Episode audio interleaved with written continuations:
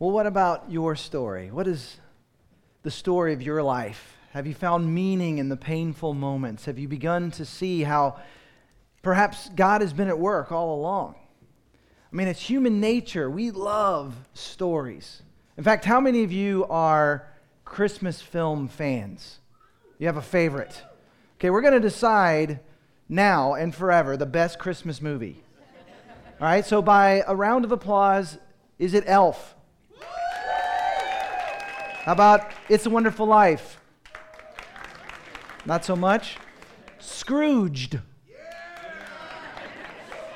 Uh, let me see. Let me think of another one. Home Alone. Home Alone. Did I hear a white Christmas? A Christmas Story. Or finally, Die Hard. Okay, well, all right. Now we know. Now we know. There's several others. But I want you to think about for a moment the power of story. I mean, literally, some of these films we just named, we'll watch over and over and over, year after year after year. We know exactly what's going to happen. But we actually think in stories. We feel in stories. We see stories. It's because God is all about story. Jesus would communicate the truths of his invisible kingdom by telling parables. And people with ears to hear and eyes to see understood, and those with hardened hearts did not understand the message. But I think some of the searching that's happening in perhaps your heart or in our culture is sometimes we can't seem to find our place in the story. Where do you see yourself in your story, the story of your life? What is the message of your life? There's this beautiful passage in the scripture. I've referenced it several times this year. I'm just, I'm just enamored with this idea. Listen to this in Acts chapter seventeen. From one man, God created all the nations throughout the whole earth. He decided beforehand when they should rise and fall, and he determined their boundaries. His purpose was for the nations to seek after God and perhaps feel their way toward him and find him, though he is not far from any one of us. I mean, think about that for a moment. The God of the universe created each of us at the exact time in history and place on this planet that we had the best opportunity to find him. That we can entrust every person who's ever lived, all those living now, all those to come, that there is a loving creator God who's actually put them intentionally right in the time in history and the place on the planet where they have the best opportunity to find him. And do you see that about yourself? Do you realize that, that God has allowed you to live in this moment so that you might discover him, that you might find your story intersecting with God's story? We looked at God's story last week. We, in fact, we went through the entire Bible in thirty minutes. If you missed it, you can go listen to it at our Facebook page. And then you're like, oh, now you know the gist of it. You don't ever need to read it again. That's not the goal. That is not the goal whatsoever. But the idea is to see the context of the story. See, sometimes we, we hear a story, and when we don't know the full context, we misunderstand. And the analogy I gave last week was a Christmas carol. If you only heard the end of the Christmas carol, you would think, wow, Ebenezer Scrooge, a great hero. I will name my child after him. If you only heard the beginning of the story, you might think he was hopeless, a miser never to be changed. You missed the story. And unfortunately, we do that all the time with the scriptures. We do that all the time in our own life, all the time with God, that we misunderstand or don't see the context. We don't see the bigger story. But every great story has three parts. There's a beginning, and then there's a climactic central event, and then the resolution. These three parts are part of God's story, but also our story.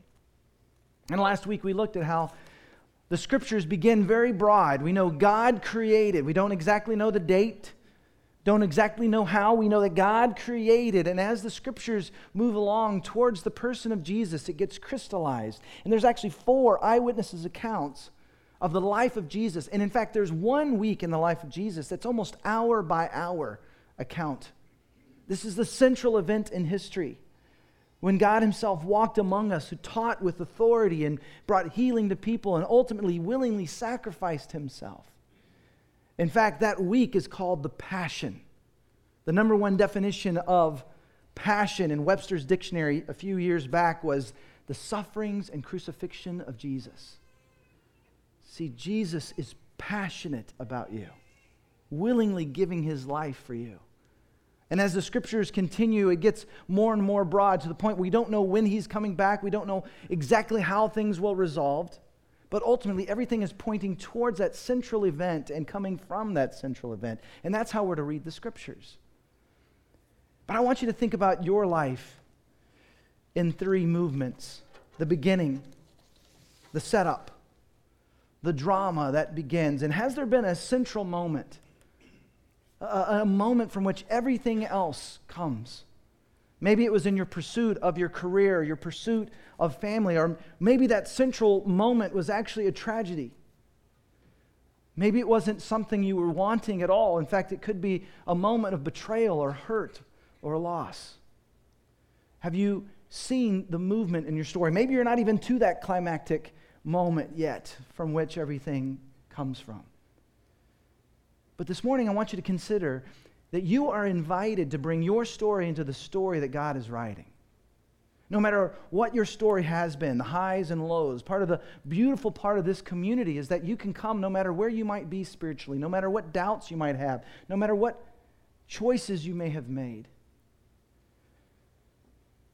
Even if your story feels too broken, even if you've had nothing to do with God, you're invited to connect your story to God's story. And to consider it, the central moment in the story of God, in the story of the Scripture, the moment when Jesus walked among us, split time in two in the Western world. How does your story interact and intersect with Jesus? And this is the Christmas season, and so it, it makes sense to, to talk about the Christmas story. Christmas is a signal flare at the beginning of the central event in history. And I want us to focus on three different people and their response to Jesus. And I want to just say from the outset that, that some of what we've heard about Jesus, some of what we've heard about the Christmas story, some of what we heard about God isn't actually what is in the Scriptures. In fact, the first person I want to choose is the innkeeper. Anyone ever see a Christmas play with an innkeeper? Looking at Joseph and Mary, telling them there's no room in the inn. Do you know that there is no mention of an innkeeper in the Scriptures? That actually, what was happening in this moment was Mary and Joseph were on their way to Bethlehem, where they had to go for this census. Everyone had to go back to where their families were from, and it was a nine-day tra- trip, walking by donkey from Nazareth to Bethlehem. And once they get there, the story does tell us that there was no room for them. And that word translated as inn actually could also be translated as upper room. I had a chance to go to Israel this past summer and had a chance to see Bethlehem. In fact, some of the people that lived in the village, the part of Bethlehem where the shepherds came, told me that they know why the shepherds came to their neighborhood. Because people in their neighborhood talk all the time. And so if God wanted a message to get to the world, just announce it right there. But one of the things that I discovered is that the way that people would live in Bethlehem two thousand years ago is they would have this home, but they would also have this, this cave. And it's in the cave that they would keep their animals. And so more than likely, all these people from Joseph's family had arrived, and they were already filling up all the places. And there probably wasn't just one person, but maybe multiple people from the family and from the town saying, I'm sorry, there isn't any room in the upper room. There's not a place for you to stay with the rest of the family. And some would even say that perhaps it was an act of kindness by giving them the place where the animals are. That way Mary could be private. I'm sure if the innkeeper could tell us what things must have been like, I'm sure as he saw this very pregnant woman, he may have thought to himself, you know, should I give up my bed in the upper room? Or how about this lovely cave with all the animals? See, the story of this innkeeper is one who missed the opportunity to intersect with the story of Jesus. I mean, how cool would it have been if, if he realized what happened in his backyard, in the manger, that if he were to start to hear the stories of the shepherds and, and begin to put two and two together that maybe the Messiah was born. What if he came into the story later? Hey, by the way, Joseph and Mary, I'd like to meet your son. I'm the one who let you stay with the animals. And I want to meet the Messiah. But there's no story of this man. See, sometimes we miss the moments. Perhaps in your life, God has been doing things, God has been wooing you, God has been pursuing you, but you may have missed it. I mean, I'm sure this innkeeper was busy.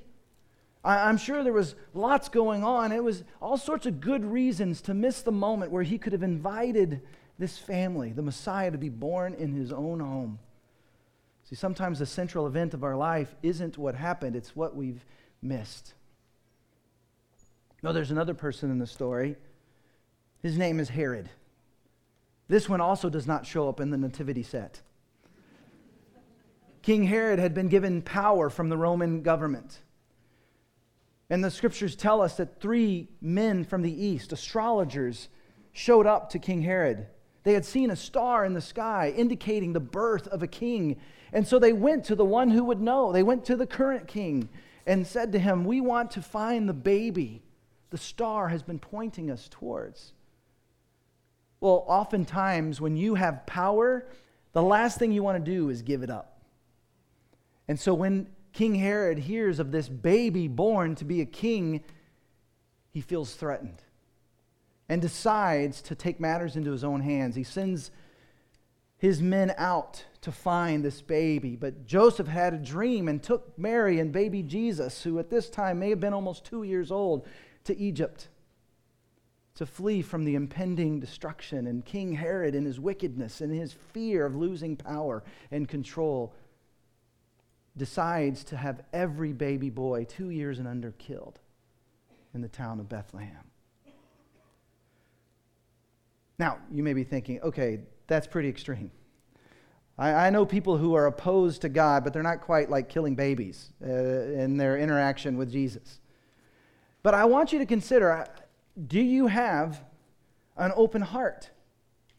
I mean, how different would the story have been if King Herod had opened the doors to these Persian astrologers and, and actually helped them find Jesus and actually bowed before this baby who was born to be the King of Kings?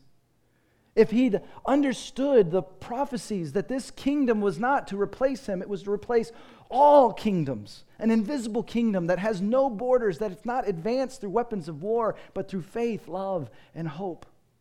How different his story must have been. But see, some of us have trouble bowing down to anyone other than ourselves. We find the idea of miraculous intervention and angels and God being at work too fantastic to even believe. Some of us might even try to discredit others who claim to have had experience with God through Jesus. See, sometimes the central event of our life actually are those moments when we resist God. But then there was Mary. She had an interaction with Jesus like no one else ever, right? She had this moment where at the young age of thirteen, fourteen, fifteen, in her culture, she'd already been given in marriage to a, a good man, a godly man named Joseph. And we can't help but think she must have been excited for this prospect, only to have a moment, probably when she was getting water at the well in the town of Nazareth, when Gabriel shows up. An angel gets right in the way of her, all of her plans, basically saying, stop filling out what you want on the registry. That God has something else in store for you. You, Mary, will be given a child. Now at this point, she's old enough to understand how that works. And she pushes back. How could this be? I am a virgin. And Gabriel, the angel, explains, you understand, this is the greatest miracle of all time. you will give birth to the Son of God. Now, if anyone has an opportunity to freak out, to rebel against what God's plan is, it could have been Mary. I mean, this plan affected her more than the innkeeper, more than Herod. And in fact, the scriptures tell us that Joseph even considered quietly divorcing Mary as a as an act of kindness, assuming the worst about Mary. She could have lost all of her hopes and her dreams, and yet she says to God, I am the Lord's servant, verse thirty-seven, thirty-eight of Luke one. I am the Lord's servant. May everything you have said about me come true. Think about this defining moment in the life of Mary. Willingly following after God, not sure how it would work, would work out. And how amazing her life must have been. Once she said yes to this opportunity from God, she saw a little baby grow into a boy with incredible wisdom, the story of him at the age of twelve in the temple, only to grow up to be a man who taught with authority, who brought healing to others, only to see him throng, surrounded by throngs of people, but then ultimately arrested and tortured and beaten and crucified. But then to see him rise from the dead, all the ups and downs of Mary's life, watching the Son of God, the one she's given birth to. What a remarkable experience. What about you? Have you, have you missed moments God was pursuing you, like the ones who refused a place for Mary and Joseph and baby Jesus? Have you been opposed to what God might want to do in your life? Have you come to closure too soon on who God is, or come to closure too soon on what God wants to do in your life? Or are you willing to have an open heart and open mind? Because when you say yes to God, when you say yes to this intersection with Jesus, you are in for a wild ride. It will be filled with highs and it will be filled with lows. But I want us in the midst of this Christmas season not to get overwhelmed with the familiar, the films, the carols, the presents, the parties, the divinity, whatever is part of this season for you. Enjoy this season, but I want you to take some time, even in this moment, even in our time today and in the days and weeks to come, to, to push past the familiar and don't miss the extraordinary. The creator of the universe crashed into time and space and lived among us. And, and born of a ba- born a baby, born of a virgin. I mean, if you think about it, God could have introduced himself to the planet in so many different ways. He could have come riding on a white horse and destroyed the Roman Empire. That makes more sense. Why come defenseless? And as the King of Kings, he could have completely changed everything in that moment, changed the politics. But instead, he came to solve a spiritual dilemma by taking on evil and sin and death and actually facing death on the cross, taking on himself sin and evil. And yet, death did not win. Rising from the dead, the Spirit of God with us. In the midst of the familiar, don't miss the extraordinary. But I want to just point out for a moment, I, I think for some of us, this idea of the creator of the universe coming and walking among us, and, and God the Father, God the Son, and God the Spirit, it can be really confusing. I mean, is there three gods or is there one God? And you may have heard it described that there is one God represented in three persons. But it can still be confusing and even perhaps difficult for us to fully understand and, and to trust God and to follow after him. Maybe you've had a thought similar to this, expressed in this meme. How did this all work? Did Jesus pray? Are you there, God? It's you, Jesus? How did this work? Now, let me just say, if you think about it, it makes sense that the creator of the universe would be beyond description.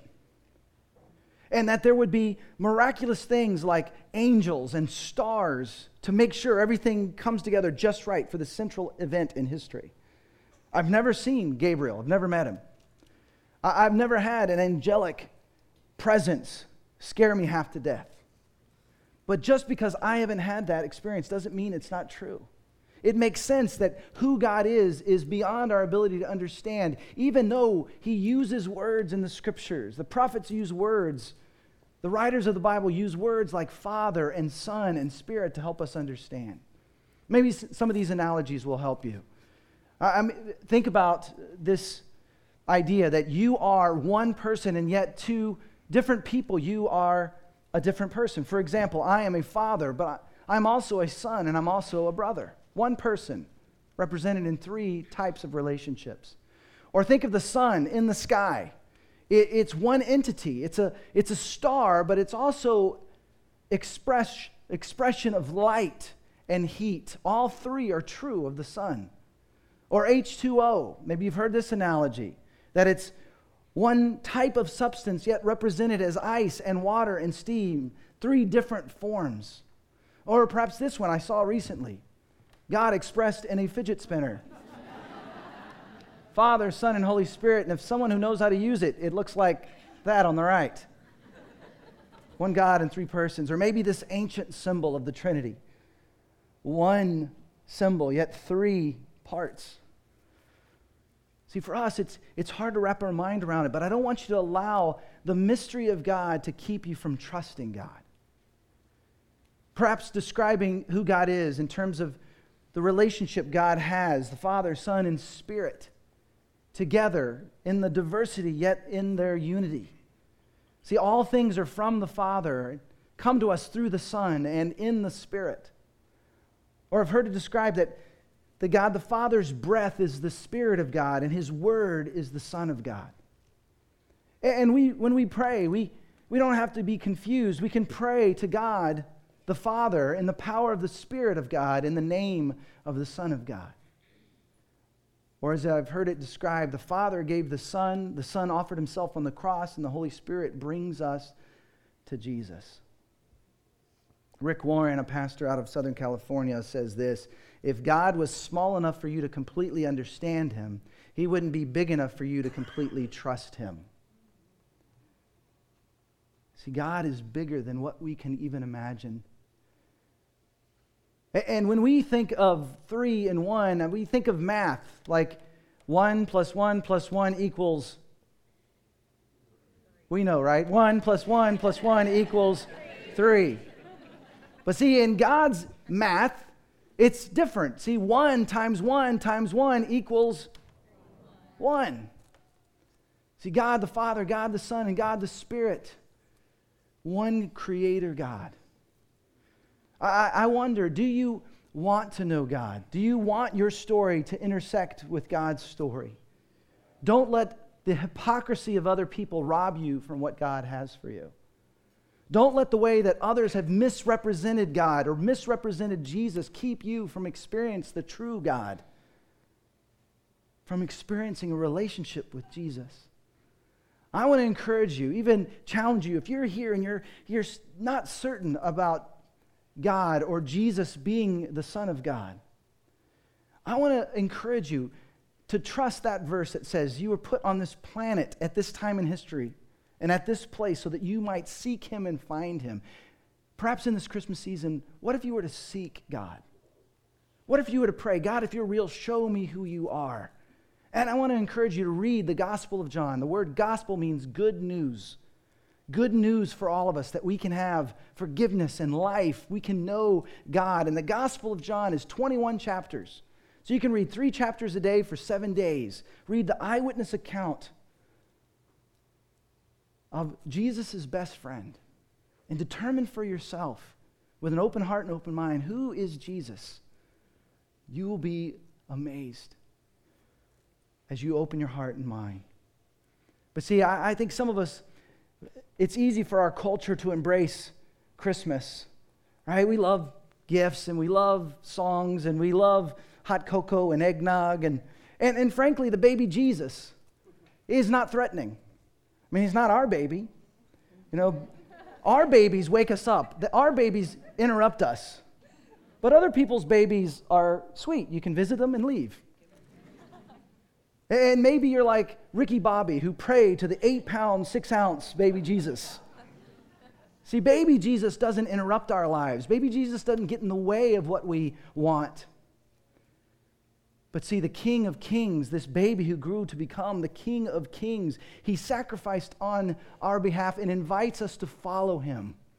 And when we say yes and we follow after him, we, we allow God's forgiveness to come over our hearts and lives. When we say, "What I need what you did on the cross to count for me," then when we follow Jesus, actually, Jesus tells us that every day we're to take up our cross. Every day we're to die to ourselves.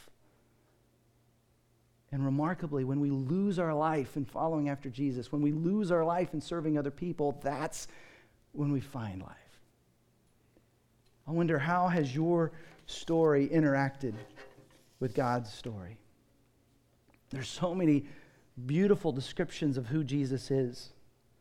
Eyewitnesses who encountered Jesus alive after the crucifixion. And they describe him so differently than just a, a great teacher or a healer or a martyr. Listen to this passage. It's a long passage, but I want it just to saturate your heart and your mind. It's from Colossians. I want you to hear how Jesus is described. So much more than the baby Jesus. Listen to this.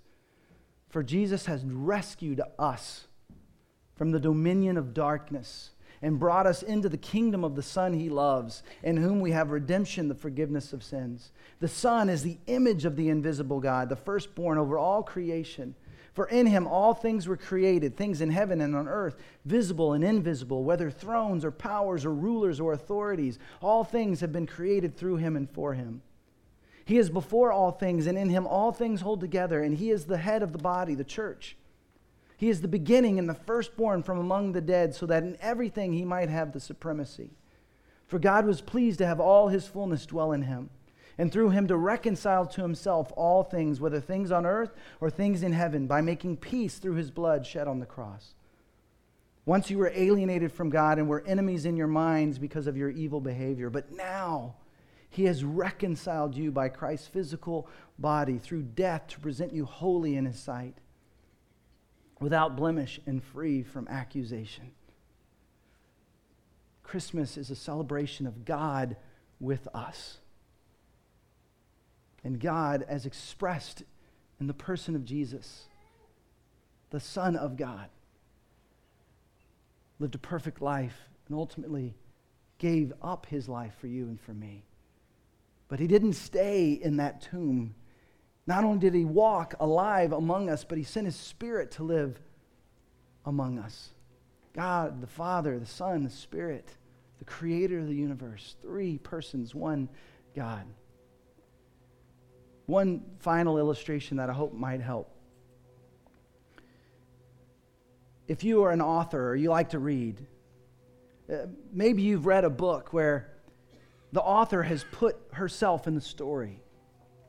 And really, a, a, a work of literature, a book, a story, when written, includes elements of the author and all the characters.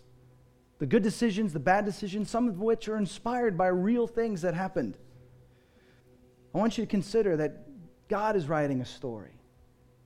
And we are in the story. All of us have been created in the image of God. And the Spirit of God is actively pursuing us to restore us, forgive us, and heal us. And God wrote himself into the story. His name is Jesus. God, the author, is outside of the story, but he wrote himself into the story. God is the author of creation, and he wrote himself into the story as Jesus, and his Spirit influences his characters, influences us. What's your story? How will you respond to God's story?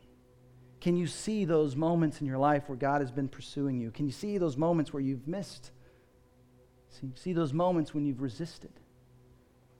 And if you're here and you've said yes and you've embraced God's story and becoming part of God's story through Jesus, then you and I have the opportunity to articulate our story, to share our story. See, there are people all around us who need hope, desperate for faith and love, and we can share how we've experienced that in Jesus. And so I want you in this moment to consider your response to a loving God who came and walked among us. Heavenly Father, I would just ask in this moment that you would give us the courage to take whatever next step you placed on our hearts. God, we sing about shouting forth your glory and your praise, and in essence, it just means telling others about how good you are, telling others about how faithful you've been. God, may we be people who allow our story to intersect with your story. May we be people who help others connect their stories to yours. We pray this in Jesus' name. Amen.